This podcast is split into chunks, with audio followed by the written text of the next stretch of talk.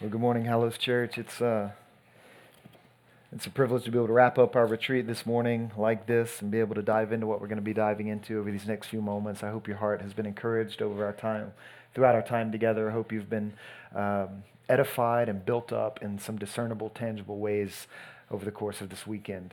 Let me invite you to grab your Bibles, turn them open to 1 Corinthians chapter 12. 1 Corinthians chapter 12. And as you're finding your way to that portion of the scriptures, one of my favorite stories concerns a man uh, by the name of D.L. Moody.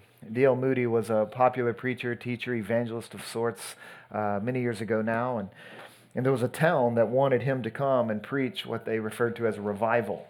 And revival is kind of an old school word for being spiritually woke, right? They just wanted their community, their town to kind of get woke spiritually. So they talked about revival back in the day. That's what they used. We might use different vernacular, but essentially uh, they wanted this to happen, and they believed they needed D.L. Moody to come to make that happen. And so the town would clamoring, we got to get Moody, we got to get Moody, not Moody, but D.L. Moody, we got to get D.L. Moody. And, and, uh, and finally, a young guy spoke up and said, No, we don't need D.L. Moody. Why is everybody saying that? It's not like he has a monopoly on the Holy Spirit. And in a sense, that young guy was right.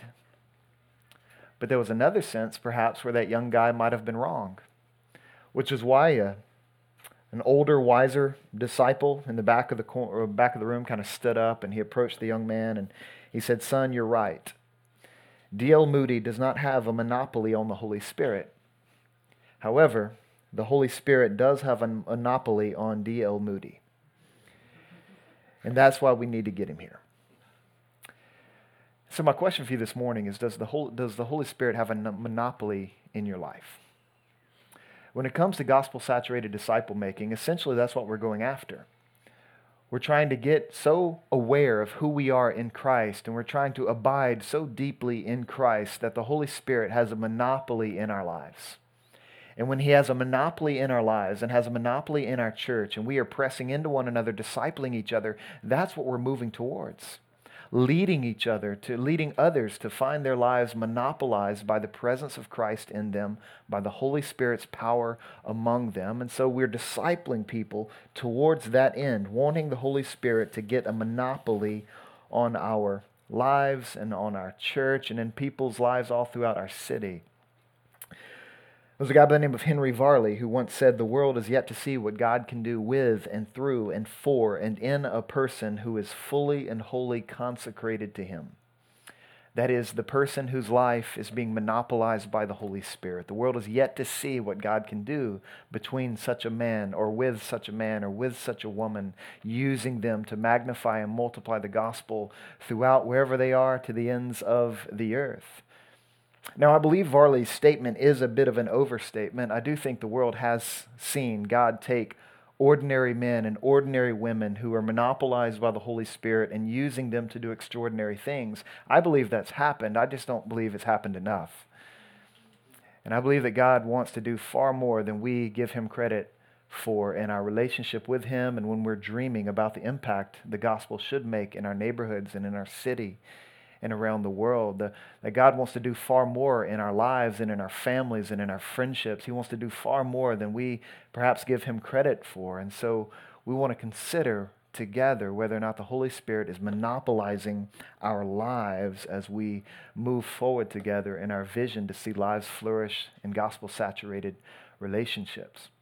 And so this is why I would like to turn you to turn your attention to 1 Corinthians chapter 12 this morning and look at a, a chapter that kind of presses um, the, the desires of the Holy Spirit upon uh, the church and upon our lives. Because what you're going to find in this chapter, well, I'll read it for you, and then you can look at your outline there in your booklet and your guide for the retreat, and it'll provide kind of direction for where we're going. But let me first read the passage that we're going to be looking at 1 Corinthians chapter 12, beginning in verse 1.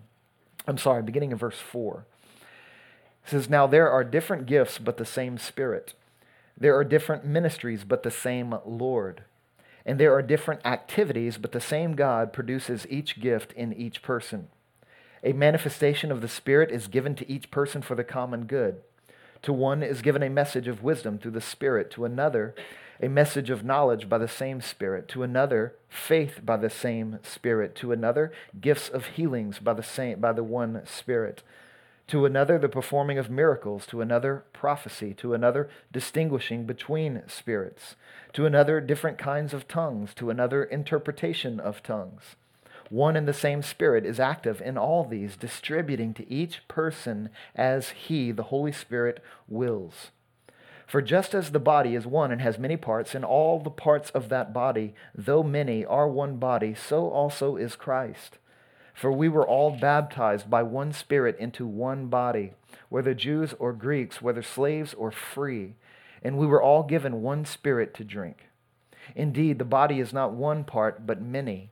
If the foot should say, Because I am not a hand, I don't belong to the body, it is not for that reason any less a part of the body. And if the ear should say, Because I am not an eye, I don't belong to the body, it is not for that reason any less a part of the body. If the whole body were an eye, where would the hearing be? If the whole body were an ear, where would be the sense of smell? But as it is, God has arranged each one of the parts in the body just as He wanted. And if they were all the same part, where would the body be? As it is, there are many parts but one body. The eye cannot say to the hand, I don't need you. Or again, the head cannot say to the feet, I don't need you. On the contrary, those parts of the body that are weaker are indispensable. And those parts of the body that we consider less honorable, we clothe these with greater honor, and our unrespectable parts are treated with greater respect, which our respectable parts do not need. Instead, God has put the body together, giving greater honor to the less honorable, so that there would be no division in the body, but that the members would have the same concern for each other. So if one member suffers, all the members suffer with it. If one member is honored, all the members rejoice with it. So, what I wanted you to consider this morning as we talk about this dynamic of involvement, of getting involved in our own participation in the life of the church and the vision, the mission, and goal of the church, as well as our efforts to lead others to get involved in what God is doing, that we would be monopolized by the Holy Spirit, pressing into the activities of the Spirit in our lives and throughout our church and our city. And the one big idea that kind of flies out of this text is that the Holy Spirit manifests Himself by ministering in a variety of ways through a variety of people that the Holy Spirit manifests himself by ministering in a variety of ways through a variety of people. One of the things I love about the Holy Spirit is that the Holy Spirit is egalitarian. That the Holy Spirit equally indwells men and women. He equally empowers men and women. He gifts men and women to serve the body of Christ in various ways, seeking to show himself up in and through their lives for the sake of other people's benefit, for the sake of other people's growth, for the sake of other people's blessing. The Holy Spirit is egalitarian in that sense. And he wants to manifest himself in a variety of ways through a variety of people. I love the word used in verse 7, this idea of manifestation. That's essentially God going public when the Holy Spirit manifests himself in our lives and through our lives, that is God going public, showing himself to those around us in remarkable ways.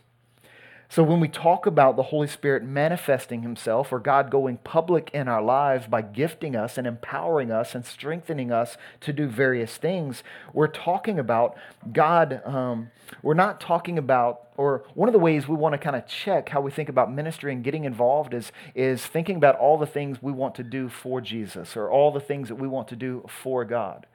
If that's kind of your mentality when you step into ministry and you hear the word involvement in these types of talks, and you're thinking, oh, it's just another talk where we're going to be told what we need to do for God, that's not what I'm talking about. I'm not talking about all the things you need to do for Jesus and all the things you need to do for God. I'm talking about all the ways God wants to manifest himself in your life. That God wants to do things in you. There's joy in that. God wants to do things through you. There's satisfaction in that. So these aren't things that we're doing for God. These are things that God wants to do in and through us. That's what this language of manifestation means as God goes public in our lives, showing himself strong. And there's a few ways in which he does this, and the Holy Spirit manifests himself, the way that he ministers in a variety of ways to a variety of people. I would say one that he does so through redeemed raw materials. And here's what I mean by that that the Holy Spirit wants to show up in our lives through redeemed raw materials, meaning not everything that we do well in the body of Christ and not everything that we do well in our lives in this world with God is considered necessarily a spiritual gift. This is where we sometimes get a little confused about this topic, where we're not a Christian, we become a Christian, and we're told, okay, God has given you spiritual gifts, but sometimes they, they look a lot similar to the things we were already good at before we met Jesus, and we're like, well, what do you what do you make of that? Are those spiritual gifts? I thought it was a new thing that came into my life. Like, what is happening? I believe what is occurring there is you're is that the Holy Spirit is wanting to manifest himself through the redeemed raw materials of your life meaning that God had wired you a certain way, He's made you a certain way, He had a plan and a purpose when He knit you together in your mother's womb that He wanted to, and those raw materials, those talents, those competencies, those passions, those enjoyments, the experiences you will have in life. God redeems all of those raw materials and He steers them towards productive, God honoring, other um, body edifying ways. Here's what I mean by that. So, when you're leading disciples and you're wanting to lead others into this joy and into this dynamic, you want to recognize that some of these redeemed raw, raw materials concern your affinities, meaning every person on the planet has certain affinities, things that we enjoy. And so when you're discipling others and you want to help them get involved, you want to help them discover, okay, what are your affinities? Asking questions like, what do you enjoy doing? Chances are that God wants to take what you already enjoy doing, be it not sin, and rearrange it and redeem it for the good of other people. And so you think about affinities, you think about what you enjoy doing. And so there's a guy by the name of Eric Liddell. You've no doubt heard that name if you've been around the Hallows Church very long. And he was a, an Olympic runner back in the day. And and he talks about what the pleasure and the joy he had when he would use the when the, he did what he enjoyed doing. And listen to what he says when he talks about his affinities. He says you know god made me fast and when i run i can feel his pleasure. That is when i'm doing the things that god has already skilled me at doing then there's pleasure there. There's joy there. That's redeemed raw materials. And so we want to lead disciples into thinking along those terms. But it's not just affinities it's also passions it's those things in our lives that excite us.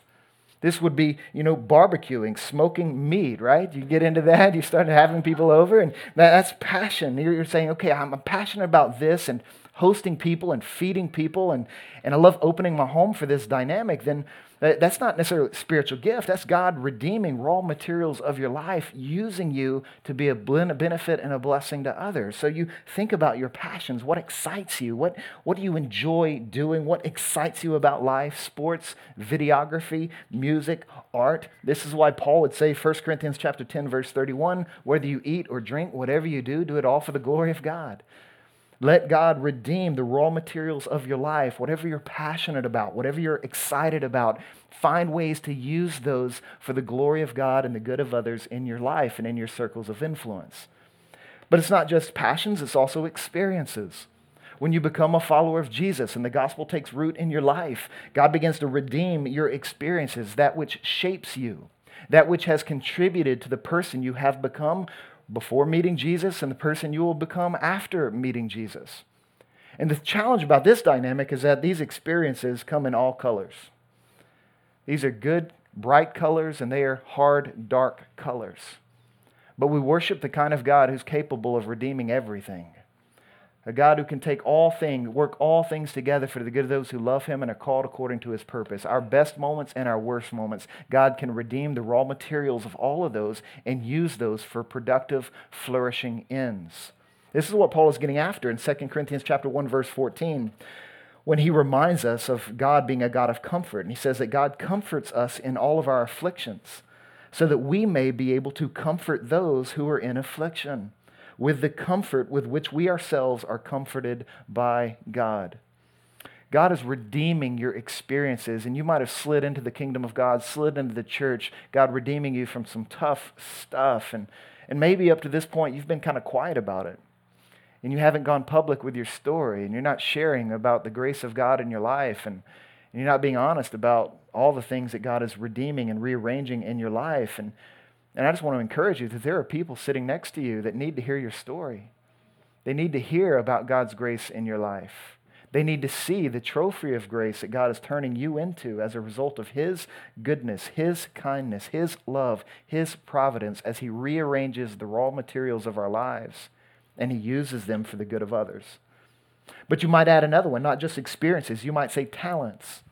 Those things that we're good at talents, skills, what are we good at? Uh, recognizing that we, were, we all have competencies and talents. Every person on the planet is, is talented by God in some discernible way. And, and we want to see God when we give our lives to Jesus, when we surrender ourselves to Him, and the Holy Spirit begins to monopolize our lives, taking our talents, whatever they may be, and using them to bring glory to Him and bring joy and life and goodness to others. So we want to see God use our talents as well.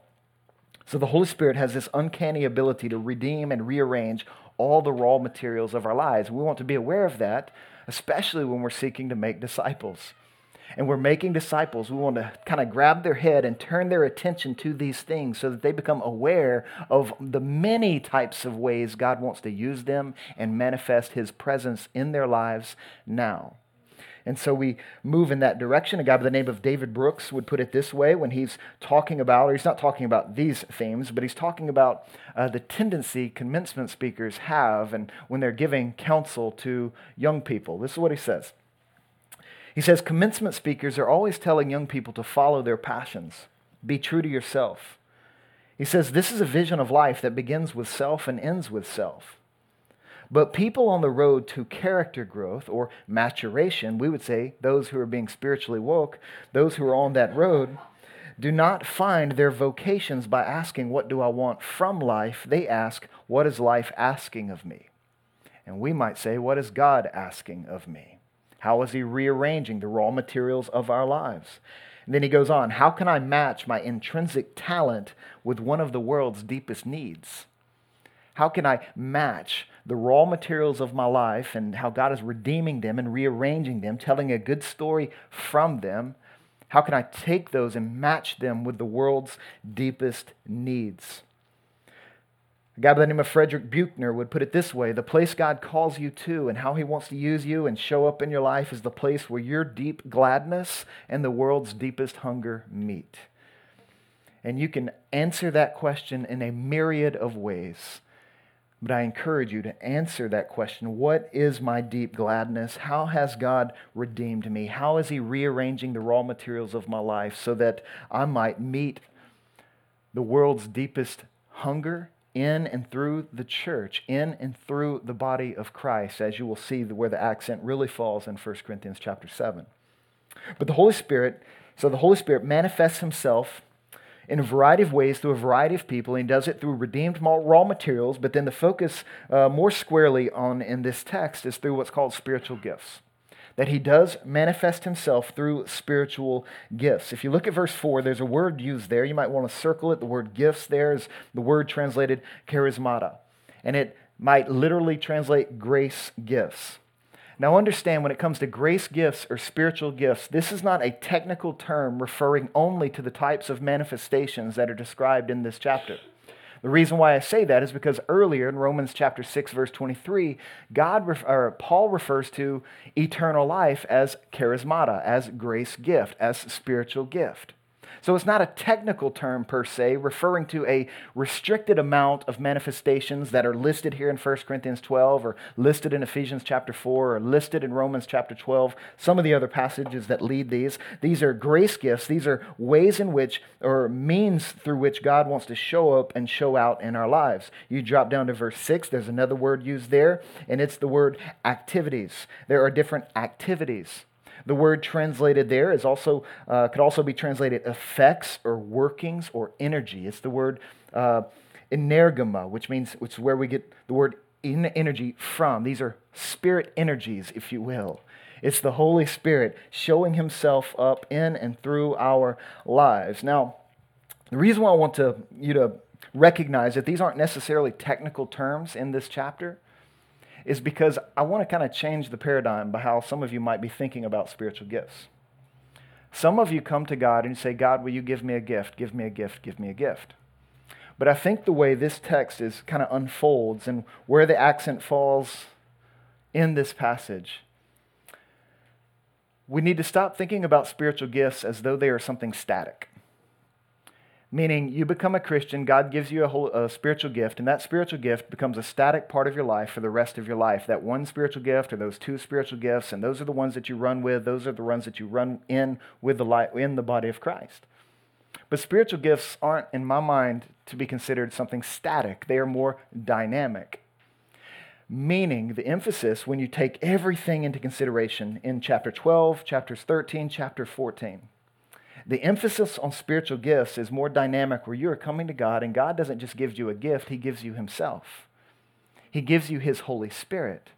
And spiritual gifts then become real time manifestations of the Spirit's presence in your life. In other words, Holy Spirit, help me love the people I am around. How do you want me to love them? And then the Holy Spirit will gift you in real-time moments to love people well, to build them up. This is why in 1 Corinthians chapter 14 verse 1 we are told to pursue love and earnestly desire the gifts of the Spirit. Pursuing love meaning you've given me your Holy Spirit. Holy Spirit, this person needs to needs your love in this moment. Empower me, energize me, gift me to love them in a real-time manifestation, in a real-time tangible kinds of ways.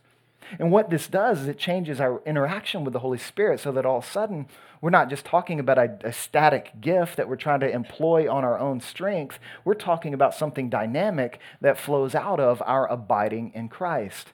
That the Holy Spirit is in us. So we're talking to the Spirit, we're listening to the Spirit, we're relying upon the Spirit in the way, and we're hoping He will show up and show out in ways that will help me love other people well so that we can love those around us in timely ways, in transformative ways, that we can love other people in truthful ways. It's a dynamic interaction with the Holy Spirit. And when He begins to monopolize our souls, we begin to see this happen, and we're not trying to analyze and overanalyze what is my spiritual gift. It's are you walking in the Spirit? Are you full of the Holy Spirit? Is He monopolizing your life? And then you stop focusing, trying to hone in a particular gift that's listed here. You're just asking, Holy Spirit, help me love people. Help me serve people. Help me bless people. Help me benefit the body of Christ in a tangible, discernible kind of way. And so you consider that, and there are ways that the Holy Spirit does do this, ways in which He manifests Himself in and through our lives to each other. And, and I would just kind of lump some of the ways that the Holy Spirit uh, does this in three categories. You can identify these gifts and you can define these gifts in different ways, and it's good to do so, but we just want to make sure we're focusing on the Spirit and not the gift. I think that's where the church in First Corinth, the church of Corinth went wrong.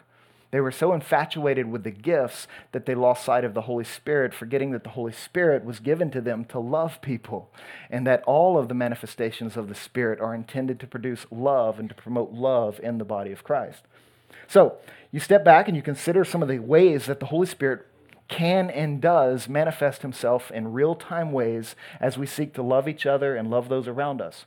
You might lump some of these as gifts related to what's called gospel proclamation meaning there's an emphasis in the gifts listed here that, that are verbal, that have to do with speaking words and using words well. There's a sense in which we're asking the Holy Spirit, will you empower me to use my words in a way that will love this person in tangible, transformative, and truthful kinds of ways. You see this as you read more closely in the passage gifts of proclamation, you have words of knowledge, you have words of wisdom, you have prophecy, tongues, interpretation, teaching, encouraging, exhorting. All of these require the use of words. All of these assume gospel proclamation, and we're asking the Spirit to speak through us so that others may be built up, others may be loved, others may see the energy of the Holy Spirit at work, not just in our lives, but for their lives as they're receiving and hearing the words that we're bringing to them. And the reason why I think I would lump all these together is because we want to be very careful in how the passage is arranged. If you notice, uh, there's not a lot of conjunctions listed when he begins to list out these gifts of gospel proclamation. And those conjunctions, the lack of conjunctions, should keep us from drawing too fine a distinction between these words. Between what's a prophetic word, what's a wise word, what's a uh, revelatory word, which is a word Paul uses in 1 Corinthians chapter 14, verse 6. The lack of conjunctions should keep us from kind of zeroing in and getting too obsessed with, okay, well, what kind of word is this? Well, let's just, Holy Spirit, give me whatever words are needed Give me whatever words are needed to love people around me well so they might know that you love them and that you are for them and that you have something to say to them. And so I want to consider gifts of gospel proclamation. But then there's also gifts related to gospel perception. And by this, you see a couple of gifts listed in this text related to two words specifically discernment and faith. Now, those aren't so much words that we're speaking, that's more about perception. That's more about how we're interpreting a situation or interpreting what God is doing in a given moment. It's gospel perception, it's insight, it's awareness. So, discernment then would be the ability to make a judgment, to discern, okay, well, is what this person believing, is that a lie or is that a truth?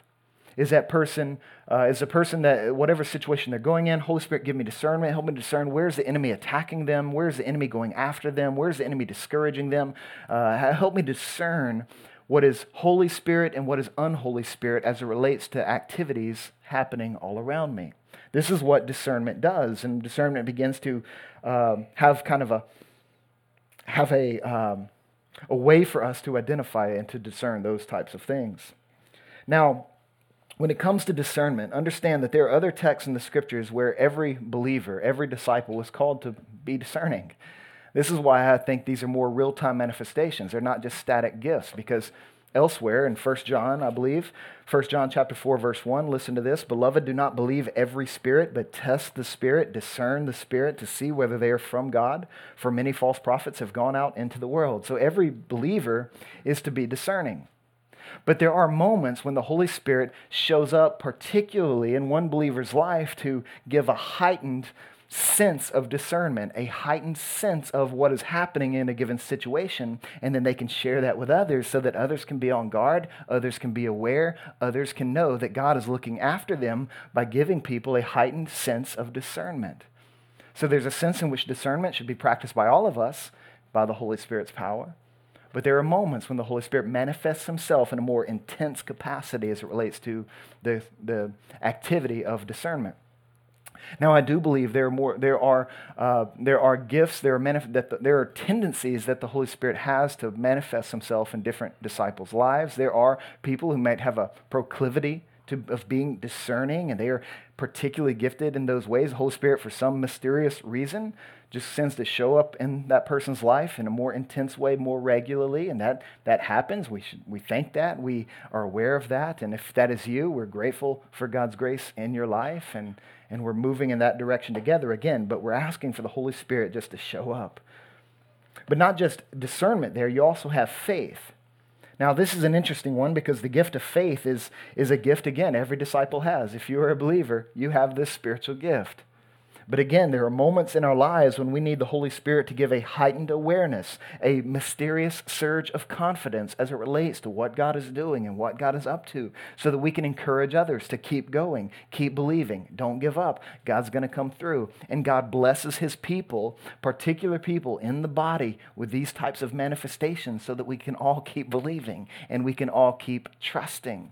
So it's not like discernment and faith are only gifts for certain people. These, these are gifts that God has given all of us, but they do come in heightened forms at different times as the body of Christ needs when the Holy Spirit begins to show up. So you have gifts related to gospel proclamation, gifts related to gospel perception, and I would say, lastly, gifts related to gospel performance. And I mean by that gospel performance, meaning the gospel in action, when the gospel's power is being displayed in some tangible, visible, noticeable ways. These aren't necessarily words that we, we are speaking. These aren't necessarily insights that we are being given. These, these are power displays. These are the gospel being performed in real ways to help others feel and to sense that they are loved by God. And these come in a variety of forms listed there in that chapter. Words related to healings, miracles, helping or serving, administrating, giving, mercy, leadership. All of these are gifts related to gospel performance. It's when we do things, the Holy Spirit begins to do things through us to bring order to a situation. He begins to do things through us to bring relief to those who are hurting. He begins to do things through us to bring healing to those who are sick and those who are suffering. He begins to manifest himself in mysterious, real time kinds of ways to showing the gospel in action, gospel performance, so to speak.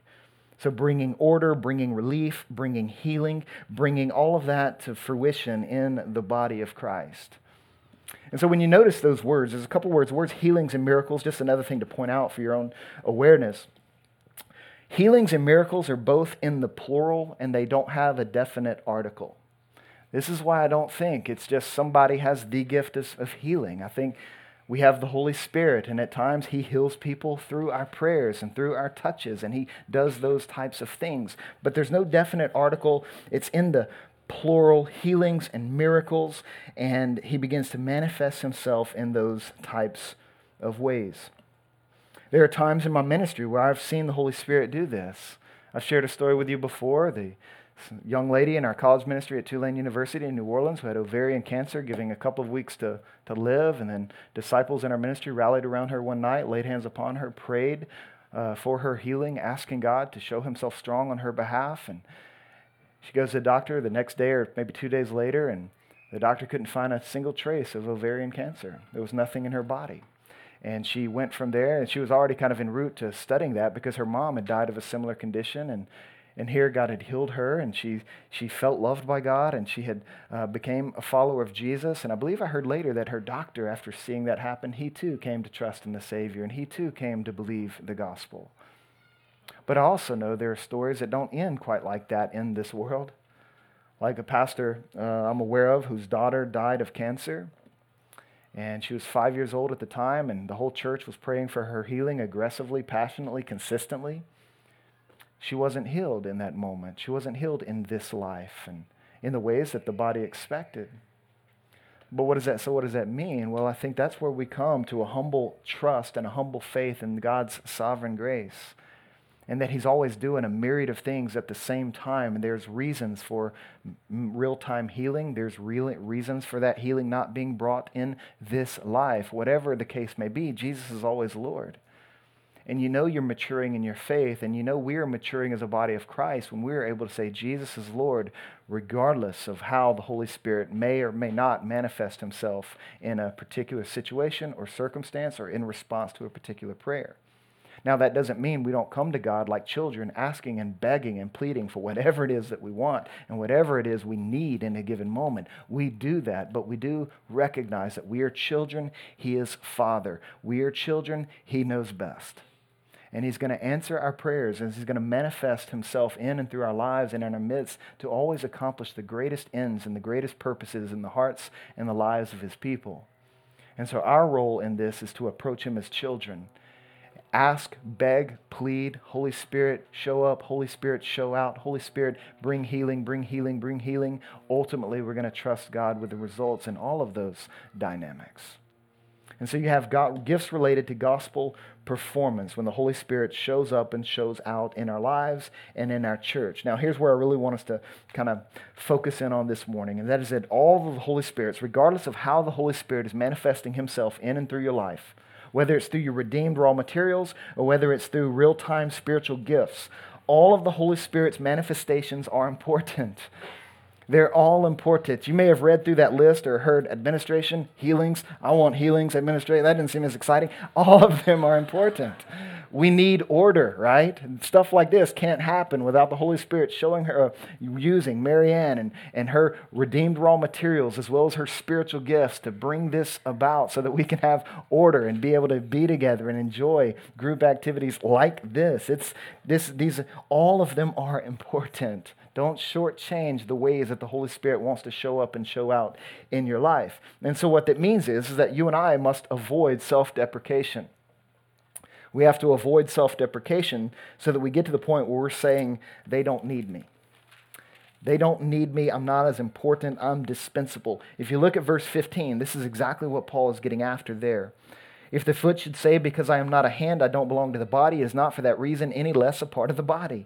And if the ear should say, Because I am not an eye, I don't belong to the body, it is not for that reason any less a part of the body. If the whole body were an eye, where would the hearing be? In other words, there's no appendix in the body of Christ. I don't know what the appendix does. I'm told it doesn't do much nowadays, but, but there's nothing like that in the body of Christ today. We cannot engage in self deprecation saying they don't need me because the Holy Spirit doesn't seem to be doing the cool stuff like I see other people doing and other things happening. That's not what we say at all. We avoid self deprecation, but we also avoid self exaltation. We avoid self exaltation that says, I don't need them. There's this sense in which we say they don't need me, but then there's a temptation to say we don't need them. And we just want to detach ourselves from the body, but you know a severed hand is useless. Who is a severed hand helping? A severed hand's not doing anything. And so, you, when you say, I don't need them, and you want to isolate and detach yourself from the body, you become useless. You become useless in the kingdom of God when you are detached from the body of Christ. There's a reason why Paul is pressuring, not pressuring, there's a reason why Paul is prioritizing the imagery of the body here in 1 Corinthians chapter 12 saying every part matters. Every person has a role to play. The Holy Spirit is, is equally indwelling all of God's people, and He's equally wants to empower us in different ways, but in equally valuable ways, because all of the Holy Spirit's manifestations are important. You know, this, look down to verse 21 just to show you where this comes from. Verse 21. The eye cannot say to the hand, I don't need you. Or again, the head cannot say to the feet, I don't need you. That's self exaltation. I don't need the other parts of the body, so I'm going to detach myself. You know, it makes no sense for you and I to ask God to move or for you to ask God to move through you if you are not intimately involved in the life of the church. It makes no sense for you to ask God to do things through you if you're not intimately involved in the life of the church. And the reason for that is this God's power resides in the body, not in the part. Do you understand the difference? God's power resides in the body, not in the part.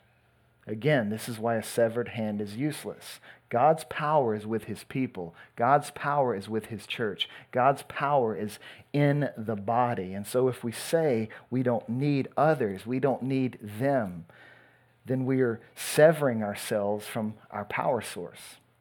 We're severing ourselves from the very context in which the Holy Spirit most keenly and is most excited about manifesting himself and showing himself up and out in our lives and in our ministries to one another. So, all of the Holy Spirit's manifestations are important. All of the Holy Spirit's manifestations are also interdependent. They are interdependent, meaning Paul employs the metaphor of the body, and we all need each other. That's the predominant idea, and I won't read it again, but in verses 12 through 26, that's what Paul is saying. All of the Holy Spirit's manifestations are interdependent. This means that every member matters to the health of the body. Every member matters to the health of the body. And it also means that each member is supported and safeguarded by the body. That we need each other. We need Christ in each other. We need the Holy Spirit. I need the Holy Spirit to manifest Himself to me through you. My life will suffer without that. We need each other, and all the manifestations are interdependent. There are things in me that are lacking that I do not have that I need from the Holy Spirit's presence in you. And so you slide into the body, you get involved, recognizing that you matter to the health of the body. And as you recognize that you matter to the health of the body, you slide into the body and you find safeguard and support there so that you don't burn out you know, trying to do things with the Lord and trying to walk with Jesus, and you're, you're serving in all these ways. You're, you're hoping the Holy Spirit shows up and all the, you, you are being supported and encouraged and safeguarded by the other members as the Holy Spirit is ministering to you through them. Do you see how this kind of flows together? All of the Holy Spirit's manifestations are interdependent. In other words, we need Christ in you. I need Christ in you. You need Christ in each other. And so when we talk about getting involved and leading others to get involved, we're pressing into that dynamic, into that culture, because without you, we're not going to flourish. And without us, you're not going to flourish. We need each other because the Holy Spirit manifests himself in a variety of ways through a variety of people. And he does so most keenly in the life of the body, in the local church. And so, if you're not yet involved, let me encourage you to get involved. If you're not yet participating in some discernible way in the life of the church, let me encourage you to Start, persi- start participating. It's been a long weekend. Kind of nudge you along in that direction. Find a ministry team that, that corresponds with your passions and your raw materials that God wants to redeem in you. Step into a missional community and pray for the Holy Spirit to gift you to love and to serve those in that MC in ways that will be timely and truthful and transformative for them. Step into a DNA, DNA dynamic and begin to ask the Holy Spirit to give you words to share with those in your group that would build them up and that would encourage them and instruct them and edify them. Get into those contexts so that you can hear words yourself, so that you can see and be ministered to by the Holy Spirit as well. Bottom line, we need Christ in you. We need Christ, and you need Christ in us. And so we want to move into the future with this awareness and with an aggressive pursuit of this. I, 1 Corinthians chapter 14, verse 1 is one of my favorite verses in all of the Bible because there we are commanded to pursue love and to desi- desire spiritual gifts. He's saying your, your, your lack of pursuing love and your lack of wanting the Holy Spirit to show up is, a, is disobedience. He's saying, I want you to pursue, I want you to aggressively go after love and eagerly desire, some translations say, eagerly desire the gifts of the Spirit or the Spirit's manifestations. Go after them, seek them, pursue them, take risks in your discipleship with them. Because some of you, it's going to it may take some time for you to get used to the Holy Spirit showing up and showing out in your life because you might be thinking, well, I used to think that way, and now I'm trying to think this way, or I want to say this, but this might, might not be the right thing to say at this time. And you might overanalyze and you become paralyzed by an anal- what is it, paralysis by analysis, and you begin to. Uh, but understand there's a lot of freedom in the body of Christ. There's a lot of grace given in this. These are grace gifts. They're called grace gifts for a reason. So don't be afraid of failure. Don't be afraid of stepping in it. Trust the Holy Spirit's presence in your life and trust the Holy Spirit's desire to love the people around you well. Let's pray. Heavenly Father, would you give us grace to consider these truths? And would you give us grace to pursue love and to earnestly desire your manifestations, to earnestly desire ways in which you want to show yourself in and through our lives to each other, in and through our lives to the cities in which we live? God, would you do a remarkable work to to take us deeper in our discipleship, deeper in our sensitivity of your presence, deeper in our submission to your presence, deeper in our um, ability to love one another and to be used by you to benefit the body of Christ and to benefit others around us. God, would you please work that and do that all in Jesus' name? Amen.